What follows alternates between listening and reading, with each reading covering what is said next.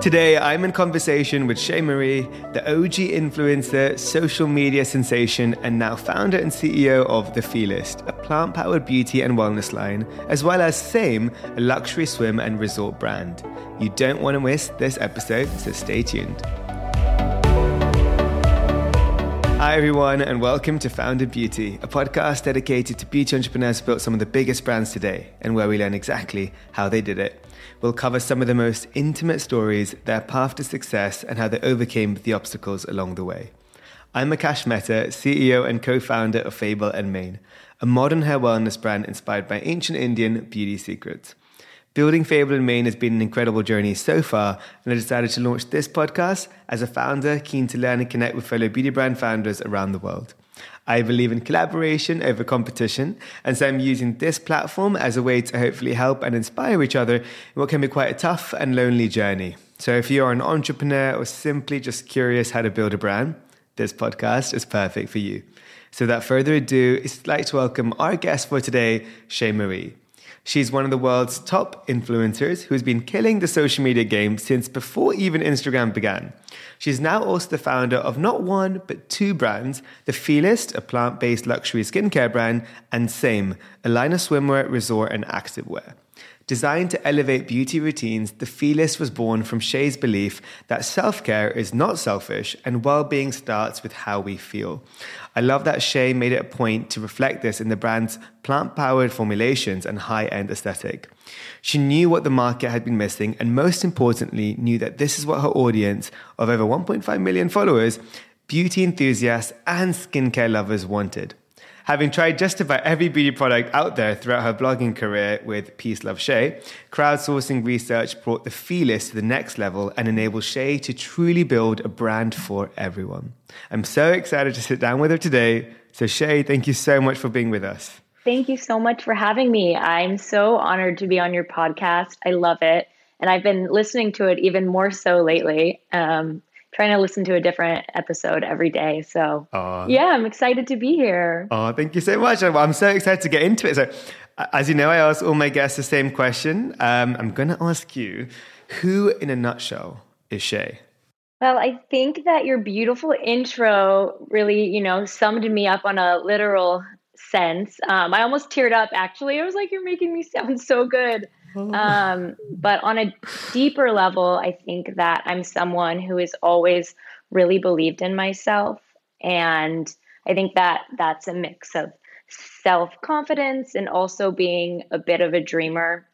I've always felt like I could do anything as long as I, you know, put my heart and my mind to it and that no dream was too big. And um, I also think that authenticity is another big part of my character. I would, you know, I'm, I'm very true to myself always, and I would never create something that I didn't believe in 100%. And I think that those characteristics are really what made my career as an influencer and, and now also a businesswoman long lasting. Oh, I love that. What a beautiful intro. And I think also uh, such a testament to everything you've built and I know are going to continue to build.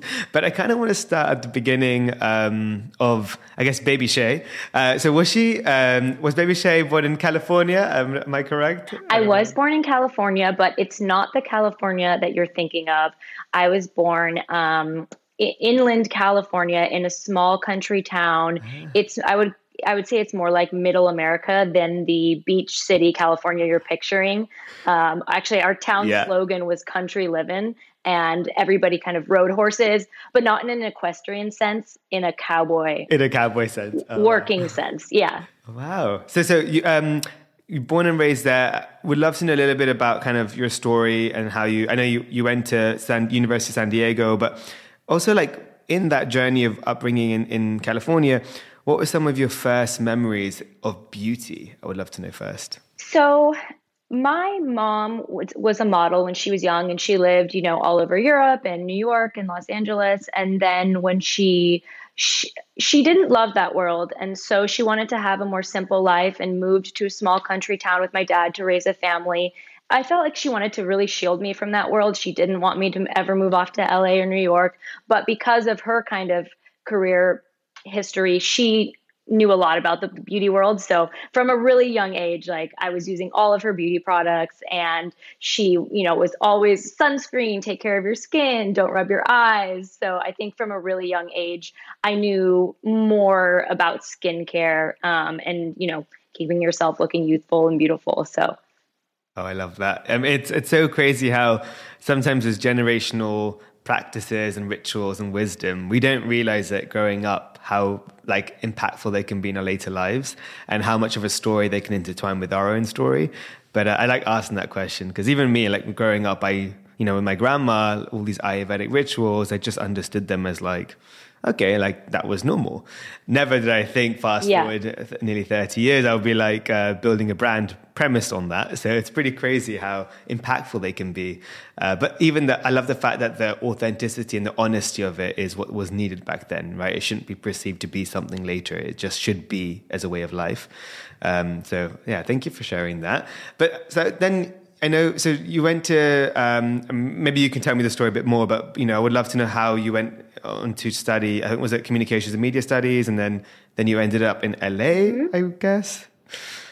So I was always very intelligent in school. I was always at the top of my class, and I, especially in science and math. And so everybody was pushing me to be a doctor.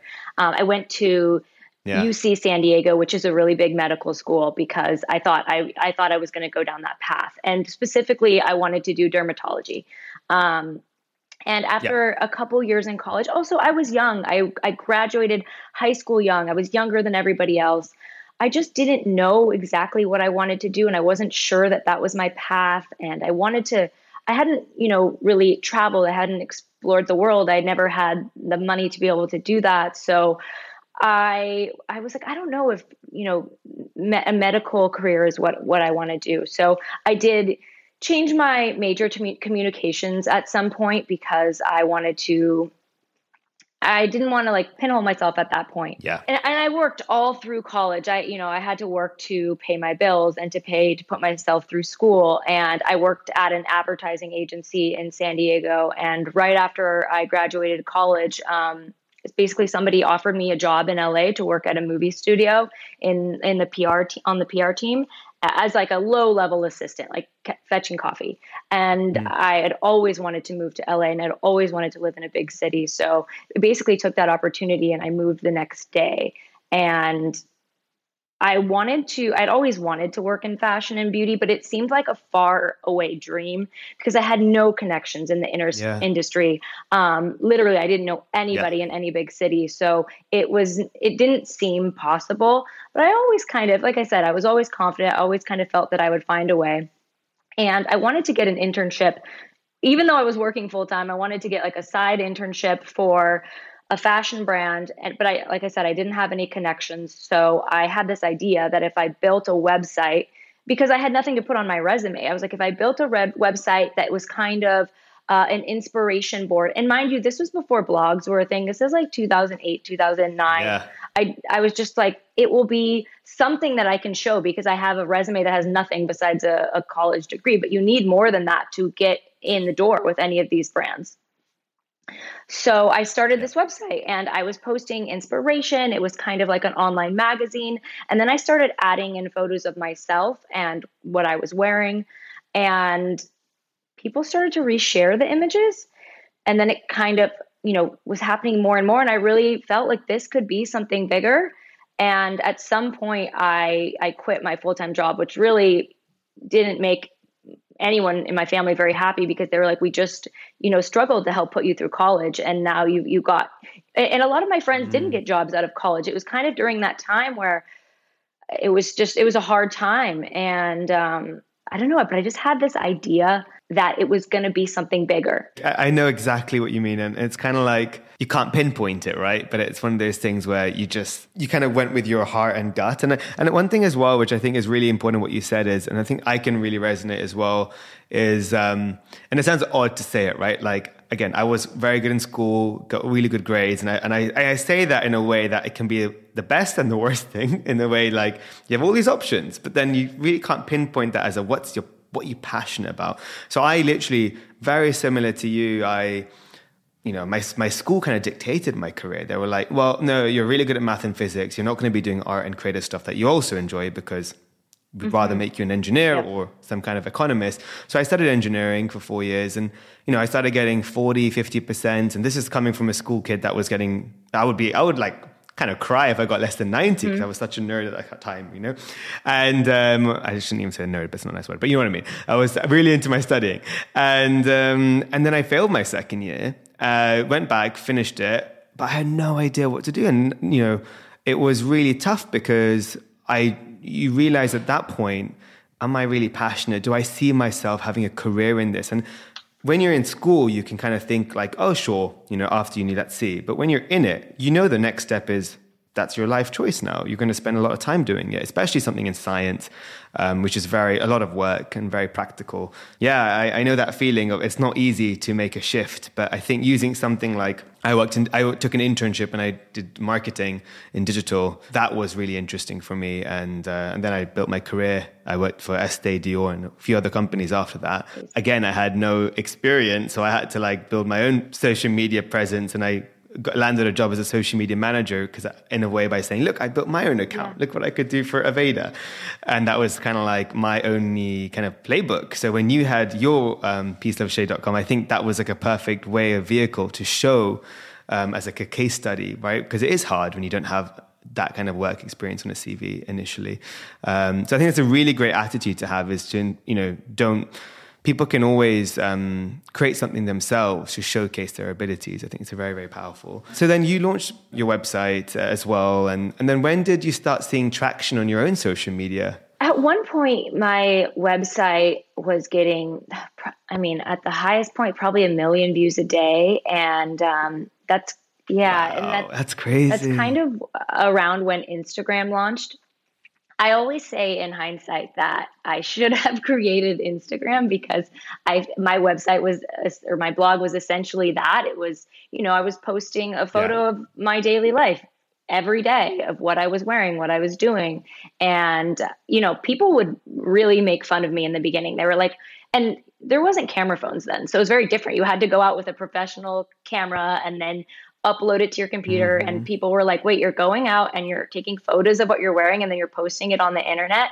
And i was like yeah but there's like thousands of people that are resharing them. It's really weird. I don't know but i think it's going somewhere yeah, that's kind of how that started. And then when Instagram came out, a lot of the people that read my blog followed me over to Instagram. So I had I had a pretty large following kind of right off the bat. And really that's when big brand deals started coming through. Um, prior to that, I was doing little things here and there. I did a lot of things for free because I didn't know any better. And I was getting opportunities from major yeah. companies like, we want to send you clothes or we want to you know, have you come be in our photo shoot? And I had no idea what I should have been charging for that. I mean, eventually I got like an agent and um, it became, you know, a, a full blown career. But at the time, it was kind of the Wild West. I can imagine. And then, so I would love to know a little bit about um, because the whole, I mean we're going to talk about the feelers. So this is where I get really excited. But the, I do want to give some time to Same because it is your 1st mm-hmm. uh, venture, I guess, as a, as a founder um, of, a, of a of a product brand. Um, tell us how you started Same. Yeah. So when I kind of you know got on Instagram and started focusing less on my website, I knew at that point being an influencer is not going to be the end all be all. It's not going to last forever. I have to create something more long lasting. So I knew pretty early on that I wanted to create a brand. And at that point, you know, there weren't a lot of influencers and nobody had their own brands. So there was so much that I didn't know, but I had an idea and I had a friend that owned a swimwear factory. So I went to him. And at the time, like swimwear kind of all was very simple. It looked the same. It was meant to be mm. covered up. And I wanted to create a swimwear brand that was like statement pieces that people would see it and they would know where it came from, um, something that was different. And so I had this idea and I went to him and we made these swimsuits that were, were very identifiable. And I knew that I wanted people to be able to see a picture of it on Instagram because I knew how important Instagram was going to be and immediately know what brand it came from. And so we created these suits that kind of had this signature stitching and style. And really within a year, I mean, it, it blew up. Every celebrity was wearing it, everybody wanted one. Um, and we didn't have a PR team or anything like that. I really, it was being run kind of like a mom and pop shop because I had no, I had no business experience. But, um, it really put us on the map as like a swimwear brand to watch. And I think pretty consistently since then, we've launched some of the biggest swimwear trends over the past 10 years and um, are kind of known for that. So, yeah. Oh, 100%. I mean, I know all about it and I'm not even a customer. so that means you're doing you something, so right? Uh, I remember, no, it was amazing. And, and, you know, you said, you know, you don't have a business experience, but that's like the true, I guess, example of, but you have business acumen that I think you're innately born with. And, and you definitely have that. Um, because uh, you know the fact of the matter is you, you, you see these things in in opportunities that you can uh, a use from prior experience as your advantage right? Like whether it's your audience and kind of make them malleable into your in your new in your new business. But at the same time you go in with the idea of wanting to create trends. And i think that's very important is not always looking left and right but sometimes focusing on your own vision. Um, so i would love to know a little bit about sort of the the next step of like okay you, you know i know you have same but then a beauty brand after that like that's um that's something that a is no easy feat and what you've launched in the Feelist i have to say as a, as a beauty brand founder so much respect the love the nurture the, the branding it's absolutely incredible. Um, so i'd love to know how that journey came around. So being you know one of the top influencers really early on um, you know, I started receiving, I mean, gifting from every brand imaginable. And beauty brands were usually the companies that had the most money. They were the ones that had budgets to like work with influencers, the ones that send out gifting nonstop. So I really, I, tried every product under the sun and I had never been able to afford these types of products in my life. So I was just layering everything on, slathering on every product I got. I got my friends called. I had this like whole closet in my house, and my friends called it Sephora because it was like, and they I would come it. over, and everyone was so excited and and take all the products. And my skin started to get really sensitive, which it hadn't been in the past. And I think it was just maybe overuse and not really understanding what I was mm. using it, mm. just using things because they were expensive and I had never had access to them before so I kind of started, um, you know, really trying to learn about ingredients and understand what I was putting on my mm. skin and what I was putting on my face. And uh, I found some serious allergies that I had. And so I started looking for more natural skincare products.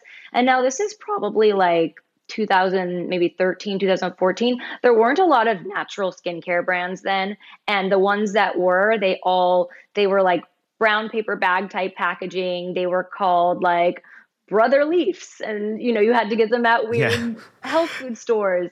Uh, but but I oh really, yeah, yeah oh very like Etsy you know like granola at home yeah. yes exactly very granola but some of them I really loved and at the on the other hand I was the an influencer who where everything had to be aesthetically pleasing and so I would be posting these shelfies or you know pictures of my bathroom and I was hiding those products in the back. The ones in the front were like the beautiful uh, you know, the Chanel's, the beautiful packaging, everything that looked really aesthetically pleasing. So at some point I had I had this idea where I kind of wanted to um, you know, bring those two worlds together, like a really, really beautiful brand that was also clean, conscious, natural skincare. So I'd had this idea for a while, but I was busy. I was traveling all over the world. I was going to fashion weeks and but I always kept coming back to it like I want to do this, I want to do this.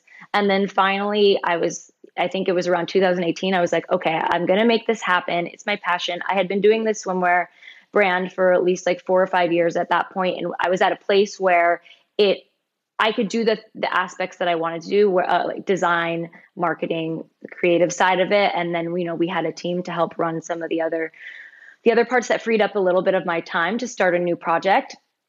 And so I started working on the Feelist, and I think what what was the most important to me was well, well, three parts. It was building a brand that was clean, natural, plant powered, um, beautiful, luxurious, but also affordable.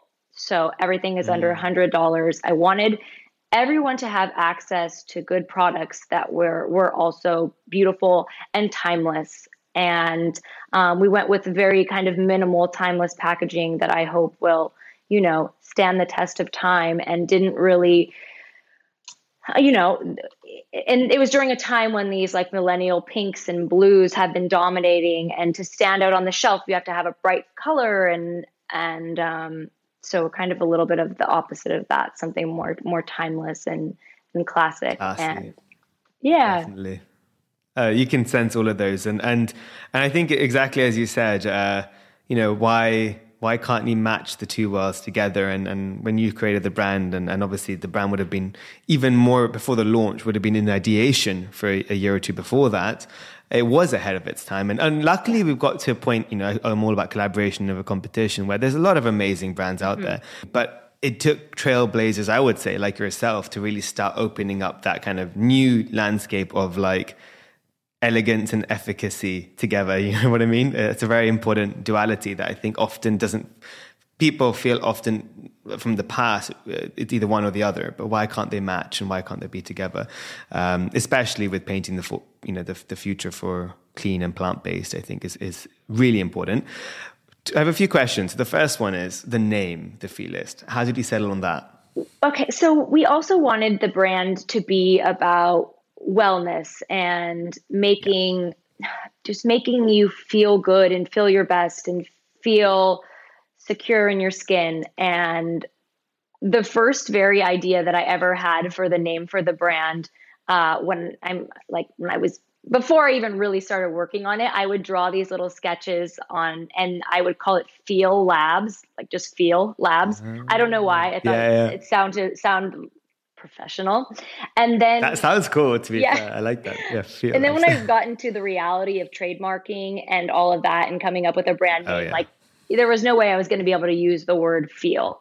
Um, and yeah. so we came up the, with the wor- word feelist, kind of a play off the wor- word realist, um, where a feelist would be mm. someone who views the world by how they feel, uh, rather than a oh, realist oh, would view the world how it actually is. It's and then the logo is so nice with the italic eye. Like it's it's beautiful. It's uh, and I think logo is just sometimes you know it's so important to have that brand identity through a strong visual logo. Um, so yeah, I'm sure I'm sure you had many iterations, a lot of choices, oh, and yeah. then yeah, it's always a hard one to choose. You know, I know the feeling, but. Um, but uh, but generally speaking, uh, uh, it, you, I, I, think now looking back in time, it's kind of crazy when you think about brand building a name. You're like, oh my god, like it just makes sense. But yeah, like I when created it, it, and sometimes just, it's hard. You just knew, yeah. We just knew. We're like, this is it. Know.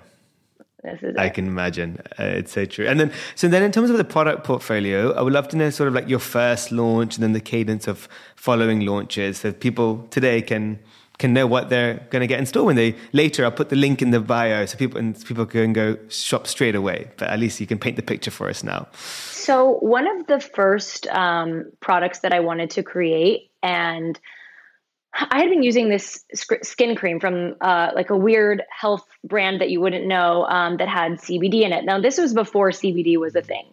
And I felt like it was really helping. Uh, I had perioral dermatitis, which is like a kind of a common rash that people get on their face. And I felt like it was helping yeah. me drastically. And so it was a plant based ingredient that I was always really, really interested in. And so I actually had like some connections in the industry. So we started working on uh, this face oil that had CBD in it. But also during this time, uh, CBD was becoming a little more mainstream. And I didn't like the direction it was going. I wanted CBD to be looked at as an incredible ingredient in products mm-hmm. where it just um, it's not the selling point of the product. It is just an, an incredible ingredient uh, alongside the rest of your exactly. ingredients in your product. It's not a CBD product, it's a product that's got CBD. So, although we had CBD in a couple of our products because it's an ingredient we really believed in, we never wanted to use that as a marketing tool or be labeled the CBD brand because um, I believe CBD, you know, just to be one of many incredible plant-based ingredients. So then, okay, so you have this amazing facial oil, but then, of course, as you know, consumers want more when they like something. So what was next? So the face oil really went viral. People loved it. It the reviews and the before and after photos and the testimonials we were getting were unbelievable and it really made me feel like wow like all my hard work because you know i had started working on this in 2018 we were supposed to launch in 2020 then the pandemic hit. All the factories were shut down. I had you know put my own money in personally and raised money from friends. It was definitely like a fr- friends and family round. And then it was like everything was shut down and it was terrifying. So by the time we finally launched in 2021, um, you know, I felt like we were a couple years behind where I, I had hoped we would be. So when the face oil went viral, I mean, like our team was just thrilled and seeing how, you know, our hard work really paid off and people loved the product. And we had also had a couple body products at that time. And I really do believe that you should, you know, treat your body like you treat your face and take care of like the skin all over your entire body.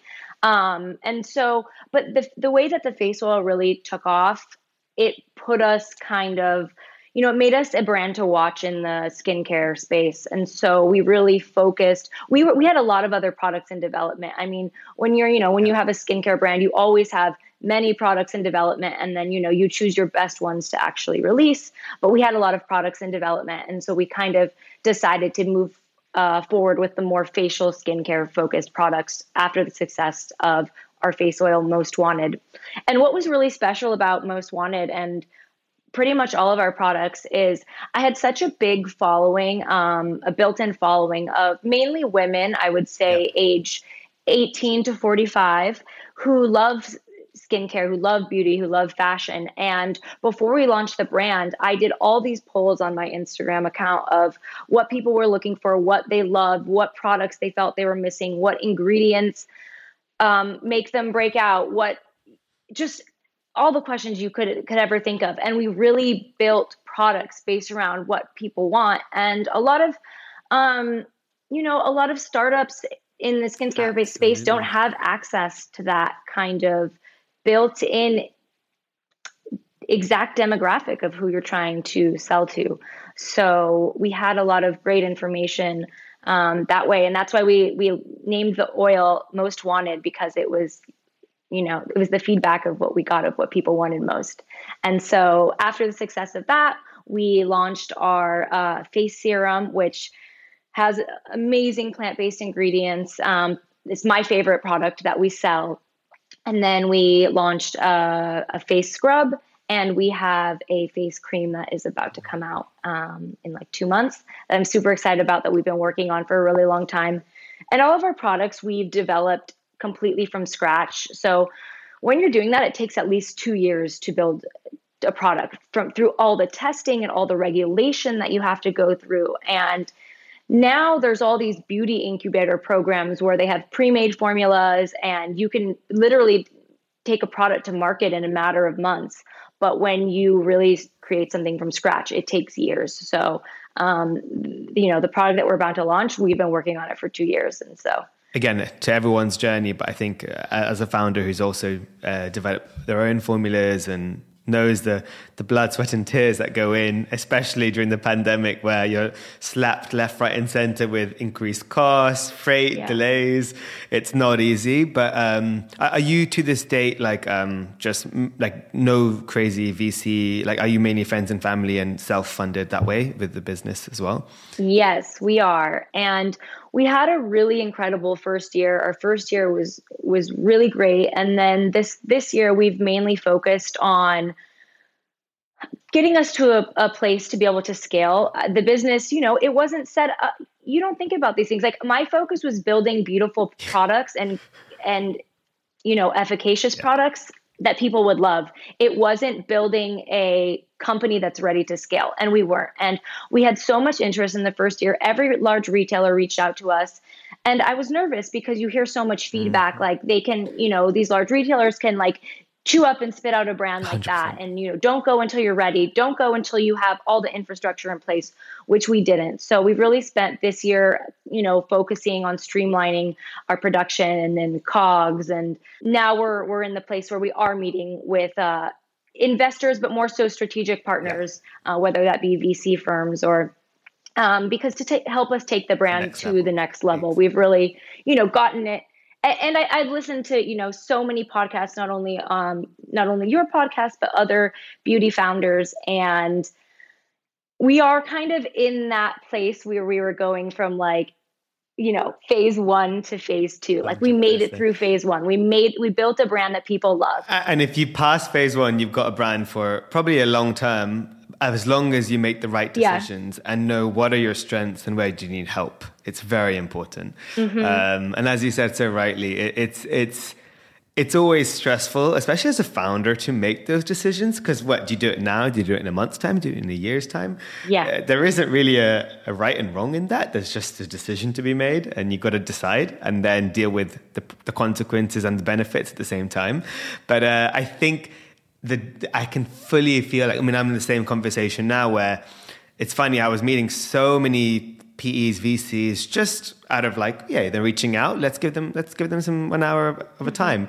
And now I've got to that point where I'm like, okay, actually, I might need to follow up on that sooner than later, or that you yeah. know, like maybe I'm ready because business scales quickly than you think. Uh, also, issues come or like uh, difficulties come more than you think. Like uh, we're slapped sometimes a lot with like random issues with operations that I think I maybe perhaps am oh, not yeah. best to deal with that, and maybe I need a, a tactical um, right arm that can also take over operations from me. You know, there's different points where we have to understand what kind of founder and business do you want to build and who do you need to help you on that journey. But I would recommend, like what you've done, Shea, is at the beginning, if you can, do it yourself with as much of yourself as possible um, because and, and learn when is the right time to say yes and no because i think it's so powerful mm-hmm. you said no at the beginning because if the brand is good they'll come back and they'll be ready for you when you're ready. Mm. You don't have to feel rushed or feel, oh, if I say no now, I'll never get a chance to be in that retailer again. Like, not at all. Um, in hindsight, it's better to be prepared and go in and do it right than not. I mean, I can say I launched my brand day one in Sephora and we just, imagine, like, you know, we're fine touch wood, but it was there was moments where I was like, what did I do? And this was in the pandemic we launched, right? So yeah. I'm I was in London. Uh, I couldn't visit my labs, which all we make everything in the US. I couldn't visit the stores for about a year and a half, and I was like, have I just built a brand?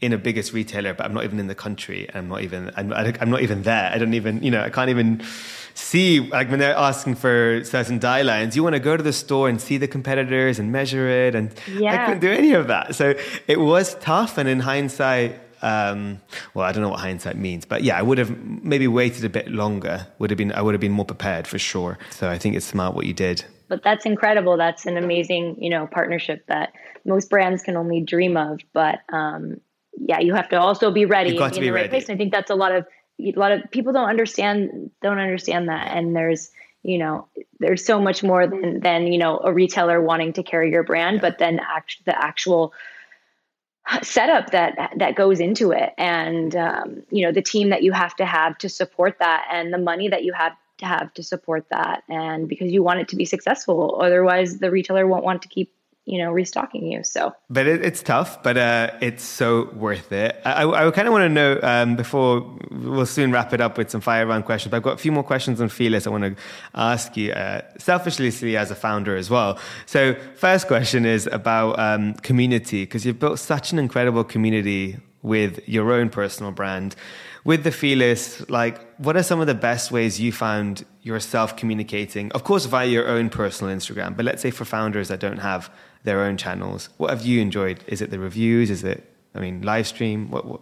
For me, the the reviews and the DMs and the testimonials mm. we get, or even messages of, you know, a girl wrote us that her sister had horrible acne and she bought her this as a Christmas present and she wasn't like leaving her bedroom and this changed her life and now she's happy again and like she's come out of depression and all these things. I mean, the amount of stories that we've heard like that, or you know, we do we have a body cream um, that has CBD in it and the stories that people say about how it's helped with like rheumatoid arthritis and these real these real diseases. Mm it's unbelievable and it it's definitely the best part of uh, you know the whole thing for me that really it kind of is an affirmation or a, and a reconfirmation of why we why we do this and in those days where we're a bit yeah. sometimes it can be stressful or a bit down it's like those reviews and those feedback uh, even at a singular level is so impactful um, i think and i encourage all founders like uh, read a lot of your reviews. Some of the best reads of the day is, is is it's sitting there on your own on your own pages, you know, in your community, in your DMs, um, and give time to to respond. You know, they take the time out to try your products, to to to enjoy your products and to tell you about it. I think they deserve sometimes from even from the founder themselves a moment of. Um, appreciation. Uh, it's very, very important. I respond to, uh, you know, obviously I get a million DMs, but I no anyone that writes something nice about my brand, I respond to because there's nothing more important to me than that. I'm able to do what I love and I'm able to support myself because um, of the people who love my brand. So, oh, I love that. That's such a powerful statement. You know, thank you for that. And my last question on the Feelist before we go to fire round, and I know you have a, a biz- businesses to run, not even just one, um, but. Um, What's the future looking like for the Feelist? Apart from, I know you mentioned right now about potentially uh, looking at uh, getting some right um, tactical and smart um, mm-hmm. capital with the right partners. But apart from that, what's next? What's next for us is, you know, obviously we um, retail expansion, international expansion, because we're mainly just selling in the US right now. That's going to be a big thing for us. And then um, category expansion as well. I think after, you know, we have um, about four products like slated to come out over the next year and a half and then after that i'm going to be looking more into kind of the uh, color meet like uh, beauty color as in makeup meet yeah. skincare category um, very natural always um, yeah. enhancing your natural beauty so yeah that's kind of what's on the future for us oh, i'm so excited and and it is really it's only just beginning, which is so exciting. Um, so I can't wait to see, and especially over across the pond in London, if there's anything I can do to help here. But I can't wait to see it everywhere here. Oh, that's so it, sweet. Likewise. No, and I also with your brand, I can see global very easily because you've really thought about the, a global consumer, also stemming from your audience. I think this is so powerful that you mentioned a lot of it is stemmed from your polls. Is you've garnered and fostered a global community. So you've even though you're based in the US, you are thinking no matter what global because your your databases, and I think that's so powerful. So I think when you start something, it's so important to think future as well, which you have. Yes. And I think that the beauty industry is kind of in a weird place right now because yeah I've felt so in over the past year or two, I've felt so rushed. Like we need to do this, we need to do this. We're going to fall behind. We're going to fall behind. And finally, just recently, I'm in like a calm place where mm-hmm. it's where I truly feel like I built something long lasting that I don't need to rush to get like 15 minutes of fame with the brand. Like exactly. th- these like waves of you know, uh, brands are going to come and go. Uh, gimmicky, trendy brands are going to come and go. But like, I am not trying to rush anymore. I'm trying to do everything just the way it's it's meant to meant to happen and on the timeline that it's meant to happen. I love that, and, and I always say, you know, it's it's normal to have sometimes doubts in our head, and we hear all these opinions, mainly from a lot of people around us and, and retailers or yeah. investors or even employees. But I will say you know, just to remind you, Shea, like what you've built is exactly that. Like as an outsider, telling someone like, "Thank you." You built something very special, and and and even even from from my brand, I've had to. One thing I did recently, which I think. You know, if that story also helps you, is I went to Sephora and um, I, I was I was quite I wouldn't say like I don't like to use the word depressed very easily, but I was quite sad recently in the last couple of months because it's always this game of like two years in, right? You're like, I'm still on the same shelf and all these new brands yeah. are coming in getting like bays and end caps. And then naturally yeah. Sephora is like, listen, like we're not going to delist you, but we need to think about growing your ranking and business. And, you know, I was wondering like, oh my God, like, yes, I need to, I need to. What am I doing? They're getting like triple my revenue. They just launched six months ago. I'm, I'm really proud. But then I'm thinking, mm-hmm. I'm not even making enough inventory for even that revenue number. And then I, then yeah. I said to myself, you know what? I need to speak to them. So I, I, I spoke to them and I, and I, said really clearly, and, and this is really proud of, I'm really, really proud of myself because I did it, I think on my own. And I just said, actually, I'm not sorry, I'm going to do it my way because all of those brands that you're comparing me to, they'll sell their company in two, three years. They're on road to exit. Mm-hmm. You're going to deal with a conglomerate, not me, not the founder. Mm-hmm. And that's great. But if you want to build, if you want to have, build meaningful, long lasting brands, really think about empowering slow but smart growth. It doesn't have to yep. be fast. I don't want a thousand four hundred percent year on year growth. That's definitely not what I yeah. want. And I'm not looking to exit anytime soon. So I took a little bit of courage and said, if you're not aligned with that, then we're not the right partners. But if you're aligned with that, yeah. nurture me, give me still the opportunities, even though my revenue might not be as much because I'm here for the long run. I think exactly as you just said that, you're here for the long run. And I think that's so important to remind ourselves and our stakeholders of that vision and clarity in that vision. Right. Yeah, it's very. I love that, and I and I I very much agree. I think we're on the uh, same, the same wavelength, wavelength there. exactly. Um, okay, so we're going to go to fire round, but I have one desert island situation. So you're invited to a founder beauty retreat. Imagine this. Maybe one day I'll make it a reality and I'll invite all my founders on the podcast. That'd be really cool. But for now, it's completely fake. but weather-wise, let's imagine hot. I don't know. But I'm being very strict, and you can only bring one Feelist, the Feelist product with you. So, what is your go-to currently? Um, it's our total package face serum, and it's my favorite product. And people are always like, oh, I thought the face oil is the best product. I'm like, well, most people like that one, but um, the serum is my favorite. I use it day and night. It's like a lightweight but super hydrating moisturizer, um, and it's like my go-to. Well, um, I'm sure like. Uh, uh, anyone, I'm going to put the link in the summary anyway, but uh, I love the fact that you've got these really cool names as well. And you've made this website so easy to search for what your concerns are. But I think that's very, very important for anyone listening is just like, you know, even what the founder says is their favorite, really think about what your needs are. Going back to Shea's story, mm-hmm. right? She got sent so many products, but the problem is, is doesn't mean it's what you need.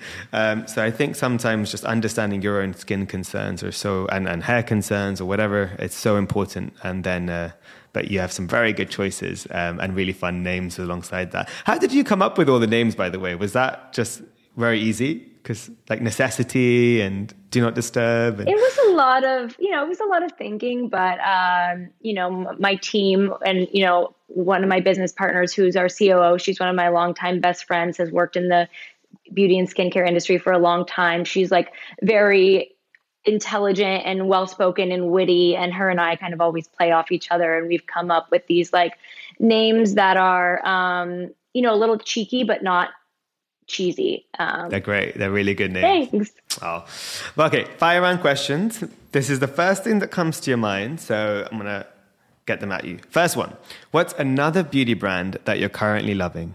I'm, i really love what Julie Schott is doing with her brands. Um, she has this brand called Clean with Plus, and yeah. it's um, like uh, like packaging that disintegrates. So it's body wash and the whole packaging disintegrates. I think she's been very mindful yeah. um, with sustainability and building eco conscious brands. And I yeah. think that that's really important for our future. So um, not only are the products great, but I love like the the vision behind it. I love it. And Starface is so cool with the creative, yeah, so cool. uh, sustainable element. Yeah, um, he's great. Next question is What's a guilty pleasure of yours? Laying in bed all day on a Sunday with like a face mask, not getting ready, not changing. I mean, I'm someone that it works all the time. The Feelist is based on the East Coast and same as on the West Coast. So a lot of my days I work oh, 9 yeah. a.m. to 9 p.m. like at at the least. Yeah. So when I can get a Sunday, which I actually had yesterday where I didn't get out of bed, it rained all day here. Oh, I felt good. a little guilty, but I was happy about it. so I oh, guess that's my That's a really good one. Yeah. I do that on Saturdays and and if I can as well on Sundays. so I try to do double double of them if I can. It feels good. it feels very It was good. a reset. Um, what are you currently watching or reading? I I honestly don't have time to do a lot of those things. I I watch every true story documentary though that comes out on TV. Every I'm into documentaries and I'm into true stories, whether they be crime or business or politics. I mean, I'm someone who's always want I always want to learn. Yeah. So fiction isn't my thing. Um, sci-fi is not my thing. Yeah. Real true stories, documentaries. I love that. So pretty much all the ones on Netflix. I've I've seen them. Amazing. It's true. And and I, and I think when you can when it's true and you know that there's some learning that's a bit more realistic, Yeah. it's it's a bit more of a worth that investment of that limited time you have when you have to yeah. My friends will be like, "Don't you ever just want to, you know, kick back and relax and not think about something so serious and just like, you know, live in fantasy land?" I'm like, "No, Yeah. I, it's, I don't know. It's not me." And, and probably You and probably you don't want to do that in front of a screen. You probably just want to do that on your own accord, Yeah. you know, just relaxing. Not, but yeah, it's so true. We're always on our screens all day when laptops and I know. you know it's hard. Um, my next question is: Do you have a favorite social media platform right now? I'm an Instagram girl. I think that Instagram is, I mean, especially for me, it's a little bit more artsy and creative. I think TikTok is more real and fun and playful. Yep. But I, there's something I love about, um, you know, sharing your life, but also through like an artistic lens and also being a little bit mysterious for someone who's lived their life in front of, you know, kind of the social media lens for the past 10 years i am like a really private person Yeah. so a lot of people if they don't follow me like they don't know that i'm behind same or i'm behind the Feelist i'm never the face of the brand um, i've always wanted to be the creative and the businesswoman behind the scenes so yeah i like instagram because i feel like i don't have to always be on and i can share what i want when i want I love that. Um, my next question is: Do you have like a favorite quote or like a saying that you keep close to your heart? This is very, very cliche, and you've probably seen it on a million posters. Um, but I've always liked the saying, uh, be nice and work hard. I think, you know, those, it's so simple, but for me, it's so true. Um, be a good person and work hard, and anything will happen for you. And I truly believe that. And I've always believed that throughout my entire life. And I've never, I've never wronged anyone or I've never taken a shortcut or I've never used anyone to get anywhere. And I think that not only does it make me feel good as a person and it makes me feel proud of who I am every day, but um, I think that it leads to success in the long run and not just in a financial sense, in a, you know, in a happiness, in, Absolutely. in a mental sense as well. It's so powerful. I mean, that one as well. I can like my dad has always instilled that with me from a very young age, and I can tell you, it's it sounds so simple, but in in action, Yeah. you need to be consistently reminded. And I used to always grow up with him doing things. I was like, Dad, you're going to lose a deal, or you know, he's a, he's in fragrance world, and I was like, you know, you should do this, and he's like, no, they'll come back. I'm not going to change what I am. I want to be. And then they always used to come back and say, "Oh, the other ones we went with screw us, screwed us over. We want to come back to you." And you know, mm-hmm. reputation always precedes. And I think you have to remind yourself sometimes, always just do good and, and work hard. I love that. It's very, very powerful.